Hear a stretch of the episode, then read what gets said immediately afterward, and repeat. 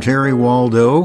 The program is This is Ragtime, and this is number six in our series. And I'm so gratified that uh, people have taken very kindly to the series. I've gotten a lot of compliments by way of email, and I understand that uh, people are telling their friends about it because we increase the uh, listenership every time we do this. So we hope you do that too. If you're enjoying the broadcast, please uh, let your friends know about it. I think it's probably the best podcast that's available uh, that tells you about ragtime and traditional jazz. Today, we're going to be doing a tribute to Joe Muranyi, or Ma Rainey, as Louis Armstrong called him. Then we're going to be doing uh, podcast number six from my original broadcast, This is Ragtime, that appeared on NPR back in the early 70s. But first, we're going to play a cut from our new album, which is called I Double Dare You, which features the Gotham City Band with Tatiana Eva Marie. And right now, I'd like to uh, tell you that the record label, Turtle Bay Records, is now an official sponsor of the podcast. Scott Asen, the executive producer and owner of Turtle Bay Records, has been working with me actually over many years, putting together bands of musicians and collecting various singers from New York and California and other places. We've been doing experimental recordings over about the last year and a half, and we've actually got a, a, a number of great recordings in the can, as it were. And this represents an interest in presenting the pop music of the 20s and 30s, which was essentially jazz music and done in the spirit of collective improvisation with musicians who could play together and improvise at the same time. So we're going to play number six on the album, which is The Very Thought of You. Here it is.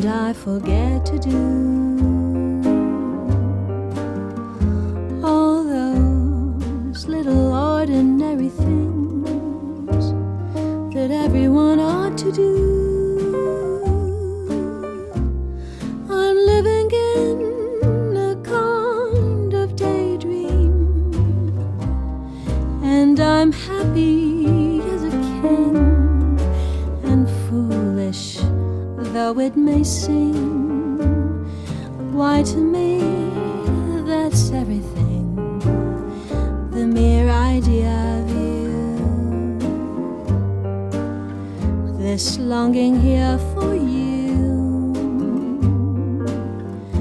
You'll never know how slow the moments go until I'm near to you. I see your face in every flower, your eyes and stars above.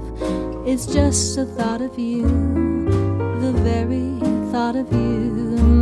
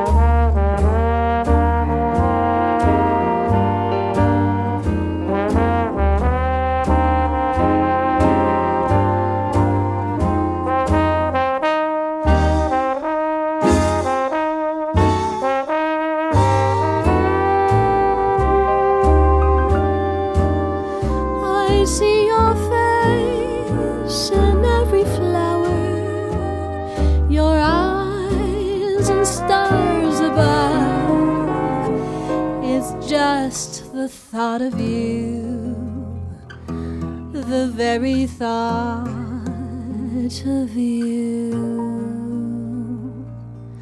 my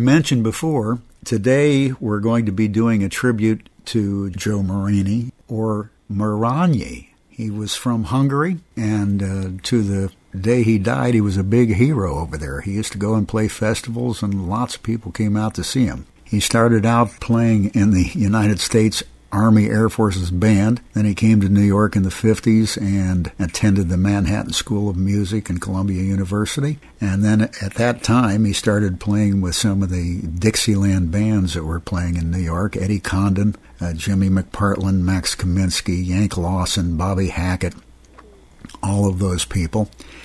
But at the same time, he was also producing records and he produced uh, some of Thelonious Monk's stuff but he loved traditional jazz and he was very good at it. For the last seven years of Louis Armstrong's career, Joe was his favorite clarinet player. Always used him whenever we could.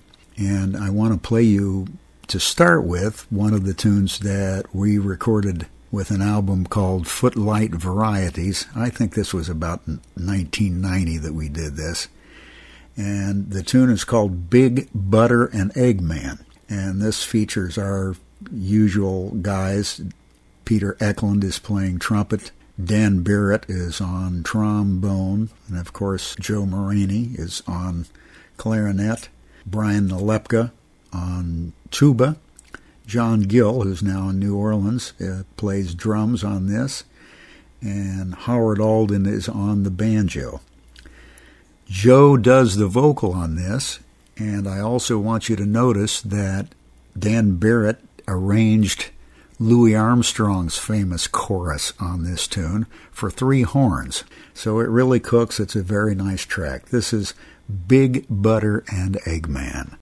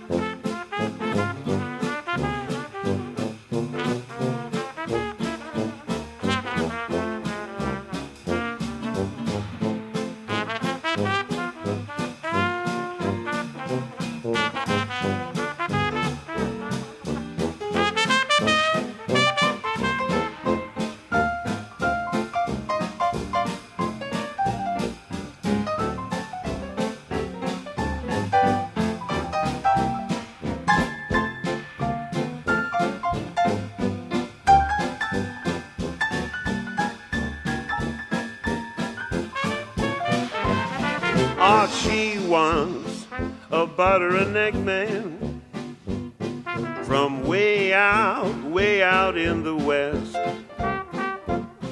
Cause she's getting tired of working all day. She wants somebody who wants her to play. Pretty things, yeah, have never been hers.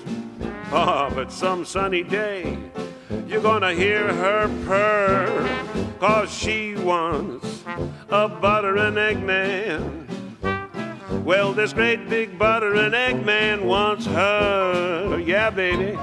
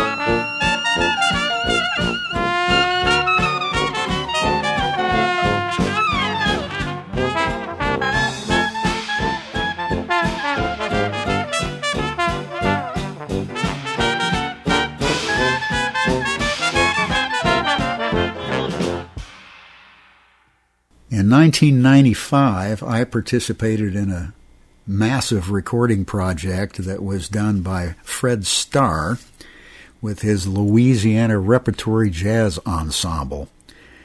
And we got together and recorded two albums worth of stuff. And the first cut on the album just featured Joe Muranyi and me. And uh, it was called Do You Know What It Means to Miss New Orleans? This was a tune that uh, Louis Armstrong had recorded, I believe, in about 1947 for a movie. And uh, this also has John Chaffe playing banjo. So there's just the three of us, but you can really hear what Joe was able to do. He's featured on all of it.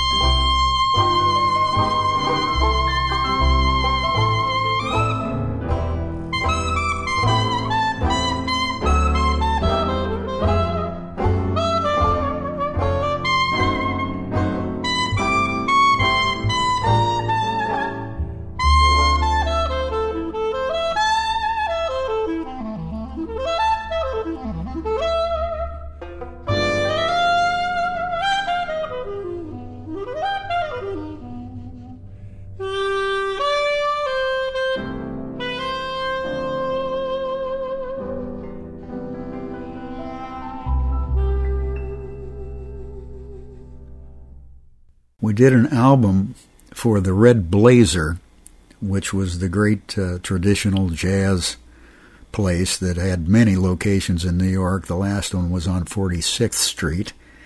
And we were going to put together a band to do an album that that uh, was going to be sponsored by them. The, this bunch of recordings, which has yet to be issued, but I think I'm going to try to get them out this year. This is a, a tune that was uh, done by the original Dixieland Jazz Band. Here is Simon Wettenhall on trumpet. Joe Muranyi plays clarinet. Tommy Artin is on trombone. Uh, Greg Cohen is on string bass. And Cynthia Sayer is on the banjo. And Eddie plays drums on this one, and I'm, of course I'm on the piano. Here's the Ostrich Walk.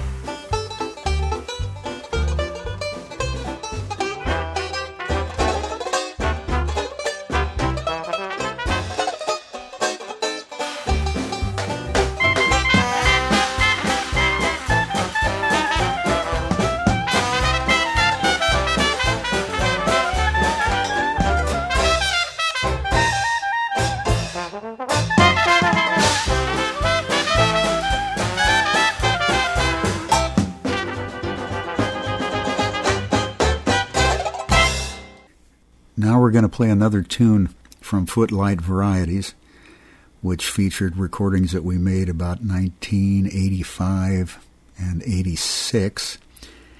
And this one uh, is a very unusual number that features Susan LaMarche on a, a rare tune by Tony Jackson. Uh, this was published about 1917, and it's called Waiting at the Old Church Door.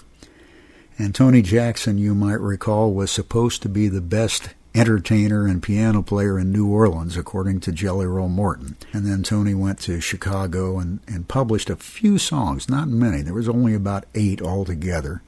And this cut uh, features Susan as well as Peter Ecklund on trumpet, Joe, Dan Barrett, Howard Alden, Mike Walbridge from Chicago is playing tuba on this, and Hal Smith is playing drums and we brought in a uh, a set of chimes for this.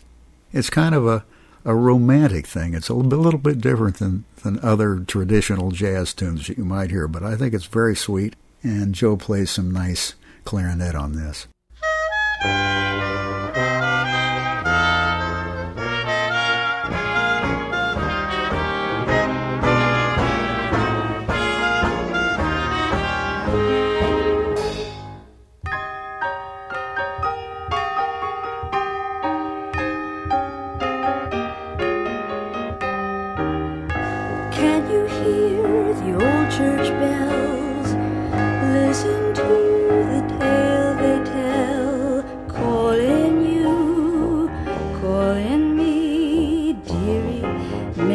Your mind.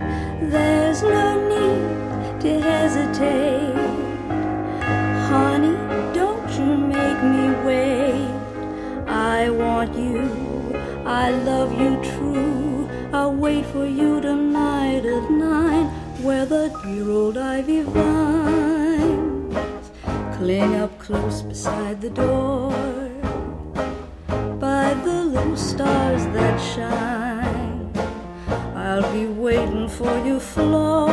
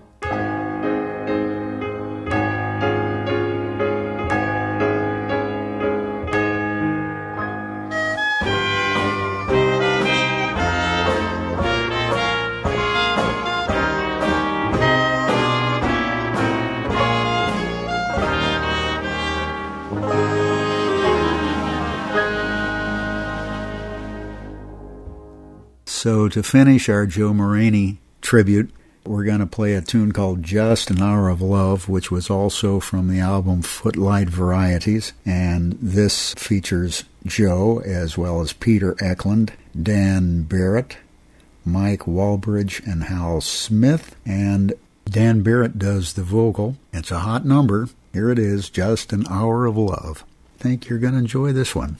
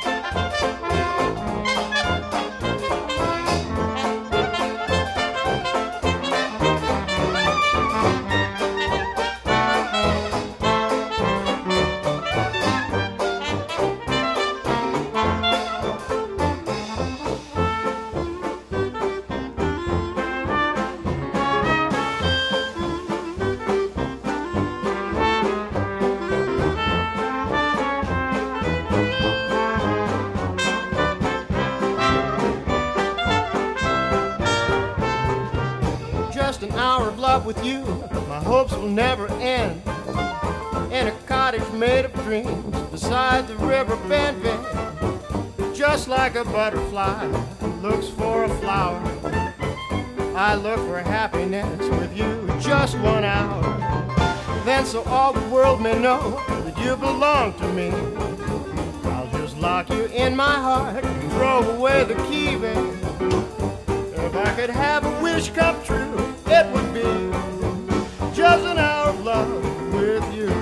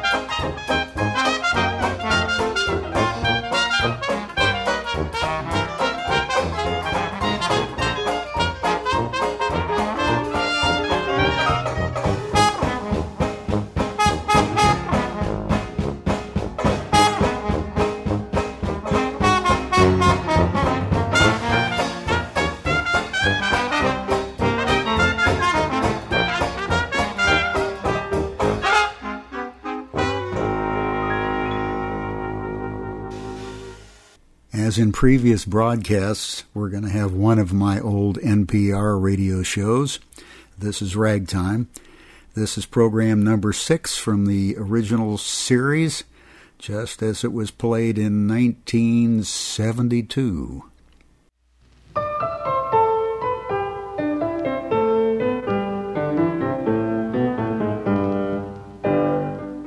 This is Ragtime. I'm Terry Waldo, and today we're going to explore the music of James Scott and talk with Rudy Blesh about classic ragtime. We've devoted three shows to the life and music of Scott Joplin, and it was Joplin who actually originated the term classic ragtime. And we discovered that all of the other composers of classic ragtime were directly or indirectly influenced by Joplin.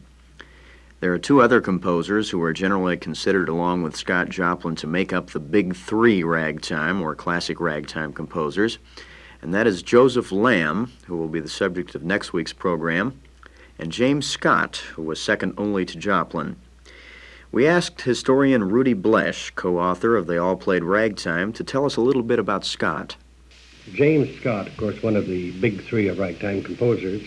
James Sylvester Scott actually was uh, born back in the 1880s, and he was a, only a boy of 17 when he went to work for um, a uh, picture framing, an art and music store in Carthage, Missouri, called Dumars, D-U-M-A-R-S. And his job there was uh, that of picture framer. That's at the age of 17. And one day during the the lunch hour, Mr. Dumars happened to come back in the store and he heard uh, he and he heard a piano going in the back of the store. Somebody playing the playing some beautiful piano, and he goes back there, and it's young James Scott, the 17-year-old kid, and he says, "I didn't know you could play." So he says, "Yeah, I can play and I can read too." Now this boy had taught himself at the age of 17, never had a music lesson from a single teacher, had taught himself in his spare time there, not only to play piano, but to read music and to write it and had gotten the, gotten the rudiments of harmony. So Dumars was so impressed by it that he immediately, being in a minor way in the music publishing business, in those days every music store published music, like every little town mechanic made automobiles with his own brand on them. Uh, Dumars published uh, the first thing ever published by James Scott called A Summer Breeze, March and Two-Step, 1903. Well, here a Summer Breeze, written by a 17 year old James Scott, and here performed by Knocky Parker, who incidentally has recorded the complete works of James Scott.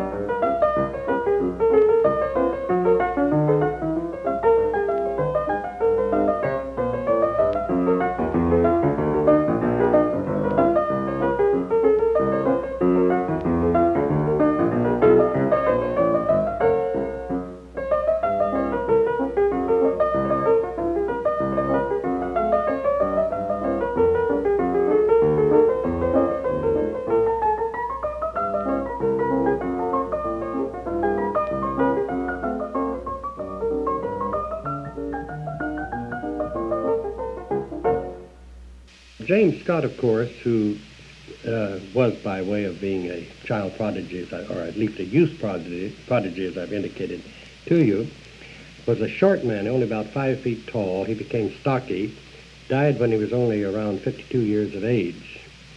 But um, he was a, evidently a brilliant player from the standpoint of technique and uh, just simply technical proficiency. And that's well borne out by his actual compositions, which are the most pianistic and the most brilliant, and I might say the most extrovert of the three major ragtime composers. That is, of course, Scott Joplin, James Scott, and Joseph Lamb. Uh, he was beautiful at the invention of melody. His, uh, his, uh, his melodies are always beautifully constructed. And he was the first one, I think, to utilize what probably was a playing device of the period that I would call the echo effect, which is to play a phrase, say in middle register on the piano, then immediately echo it up an octave, or sometimes two octaves up. That became one of his uh, very characteristic compositional devices. Uh, the James Scott store, uh, scores are what we call, in what any musician would call a black score, meaning that there are an awful lot of notes on them. And when you look at the fades, they're black. Instead of just simply octaves in the bass for the stride bass, you'll get all fingers of your left hand going, and in some cases, all fingers of the right hand forming chords makes a very fully textured music. And um, when, when you couple that with uh, his rhythmic structure, and the fact that a James Scott rag lends itself quite naturally to a little faster playing, I would say, than the average Joplin rag. In other words, more of a brilliant showpiece. Um, you know, I've often in my mind have thought of the three ragtime composers, the great ones, Scott Joplin, uh, Scott Joplin, James Scott, and Joe Lamb, as if they were one person, uh, one composer with three different emotional and artistic aspects to his nature, making a completely rounded composer.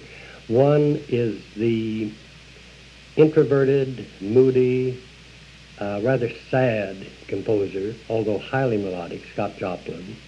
Other is extremely romantic, Chopinesque type of composer, Joe Lamb. The other is the brilliant concert pianist, James Scott. Between the three of them, actually, although the ragtime era was so short, classic ragtime actually compressed into less than two decades of the full development, publication, and then it ends. So 1897 to 1917, or if you want to make it 1899, starting with the original rags, and 1919, the last of the James Scott rags are appearing at that time. At the same time, um, it made a very complete repertory of rags. In other words, you could have ragtime concerts taken entirely from that period utilizing only these three main composers and have all the variety you would want as a piano recital. And the interesting thing about it, and when I, when I speak of thinking of these three men as if they were one man, is that the other two were, of course, younger men than Scott Joplin, and both of them had been helped by Joplin at the start of their careers. Uh, Scott had uh, only had the local publication by Dumar and Joplin when he came to Sedalia, came to St. Louis, I mean, and met Joplin. And through Joplin, he met John Stark, and John Stark took him on as a regular one of his composing stable. The first Scott rag to be published by Stark was the Frog Legs rag in 1906. And it's a very strong, energetic rag, and it contains many of the Scott trademarks, such as the echo effect in the last strain. Here is an early mechanically cut piano roll of the Frog Legs rag.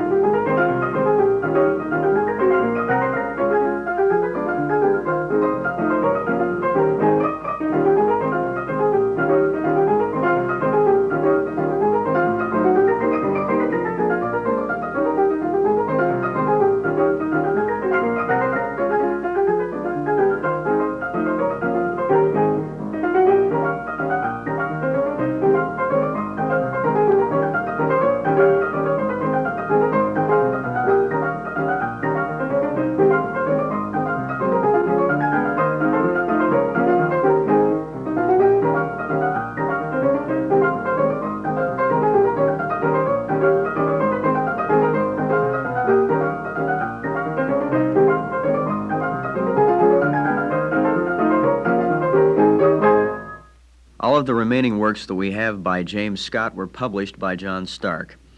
And it might be well for us at this point to go back and take a look at Stark, a white man who did so much for the preservation of Negro classic ragtime. Rudy Blesh once again. John Stark, incidentally, is one of the great characters. If um, you're doing a biography of Scott Joplin, uh, you almost have to make it a dual biography because it almost has to be a biography of two men, John Stark and Scott Joplin. And I remember in the earlier book that I did that I comment on the fact that the that the initials of the two men are like the thing in a mirror. In other words, John Stark J.S. or Scott Joplin S.J. One is black and one is white, kind of a Damon and Pythias of, of ragtime.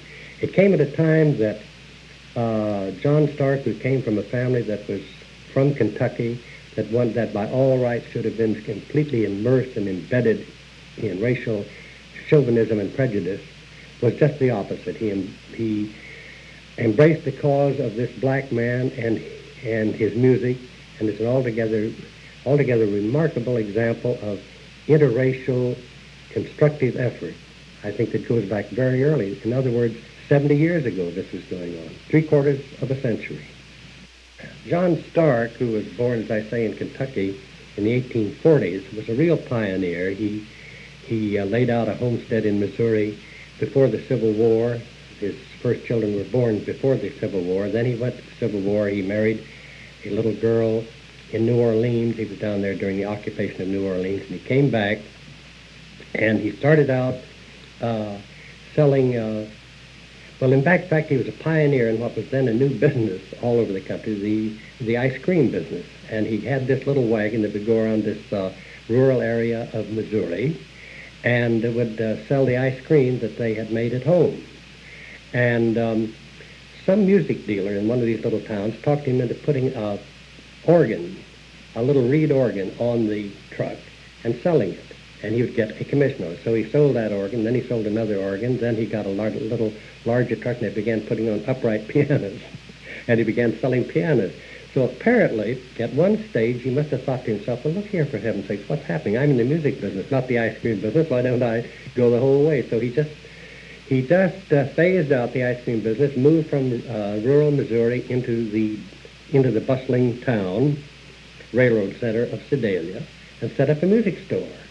And it was there, of course, in the 1890s that Scott Joplin was a member of this itinerant group of players who were going around, who were actually creating the whole ragtime form, just in performance, in the red light districts, in the honky tonks, in the bars, not in Carnegie Hall, that's for sure, or the Metropolitan Opera. They were playing where they had to. But Stark, with this open mind of his, that guy has to be open minded who can go from the ice cream business into the into the reed organ business without a second thought. So you know, I like this music. And he had a daughter, Nell Stark, who was um, who was a musical prodigy herself, and had, she had become so good that she was had been sent to Europe to study with a famous player over there, Maurice Moszkowski. When she came back, she was a concert pianist, and that was to be her career.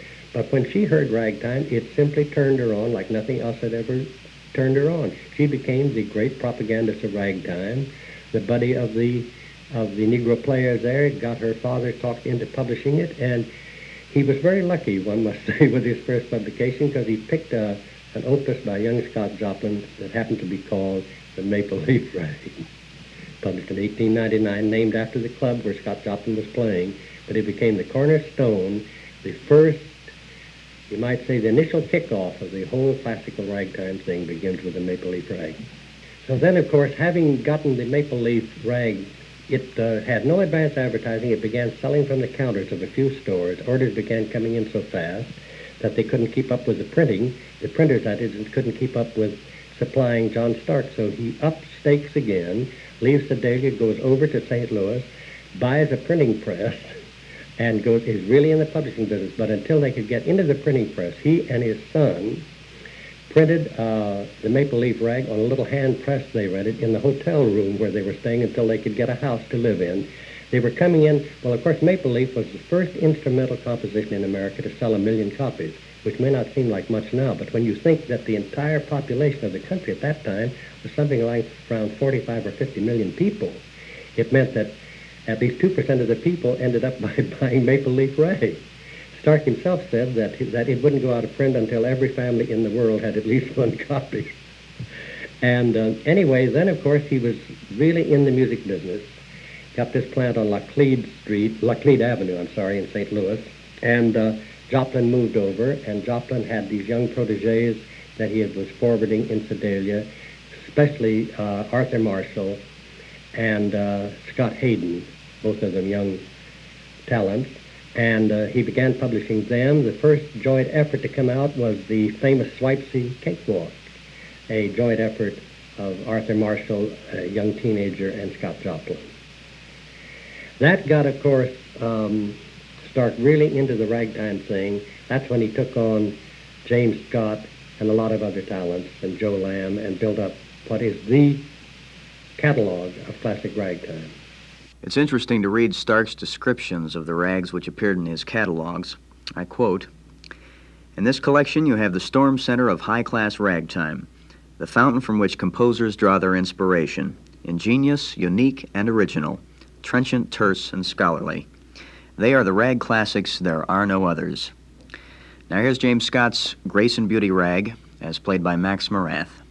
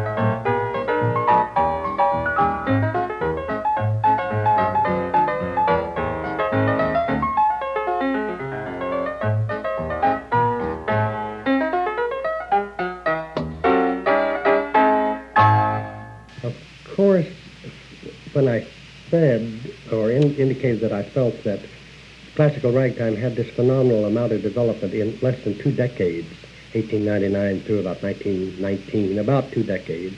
It is true there was phenomenal development there, but the development apparently was choked off before it was anything near complete, because as you analyze the work of Scott Joplin before his mental collapse in 1917, it becomes more and more classic, more complicated in structure with the bass lines becoming contrapuntal and all sorts of things besides the old-fashioned oompa is going on in the music. Well, the same way with, with um, Scott and Lamb, as far as that goes. Uh, Lamb's work, unpublished work, when it came to light after his death in, uh, just a few years ago, was startling in the development that he alone in his house, all by himself, had carried through without any public hearing it, without any publication. In the same way, uh, Scott, James Scott's work become more and more complex, the last few that were published after 1919. And one only wonders, with a great deal of regret, that all the manuscripts unpublished that, that were lost after James Scott's death, what the wealth of American music might have been there that we never will see. The last uh, things that James Scott did were also also the last rag publications of John Starks. That's simply because ragtime had faded out as a popular hit, being supplanted by the newer fad, jazz, which was louder and more compelling music than ragtime, which is a little daintier. Um, anyway, not to get in any invidious comparisons, jazz came in and took over the stage. And in fact, one of the very last of the James Scott rags is uh, came out when a song had made a hit called Jazz Me Blues. And um, it got Scott back up, and he wrote a song called um, Don't Jazz Me, Rag, I'm Music. Don't Jazz Me, Rag, I'm Music. Performed by Bob Wright.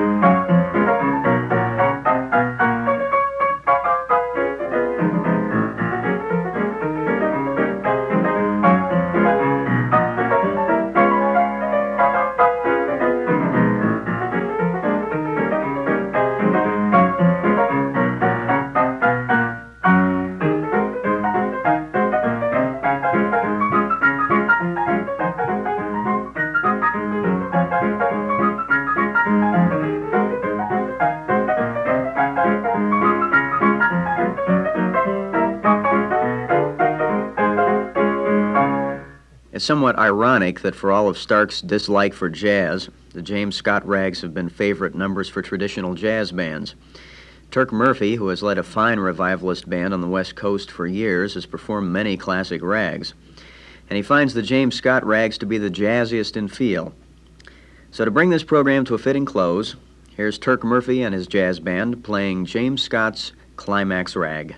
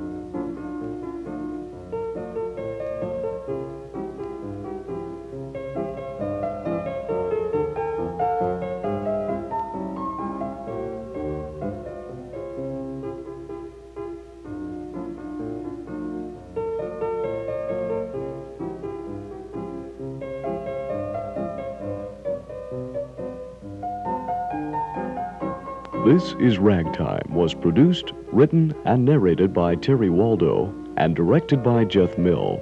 Audio engineer Bob Robinson. This program was produced at the Ohio University Telecommunications Center with funds provided by the Corporation for Public Broadcasting. This is NPR, National Public Radio.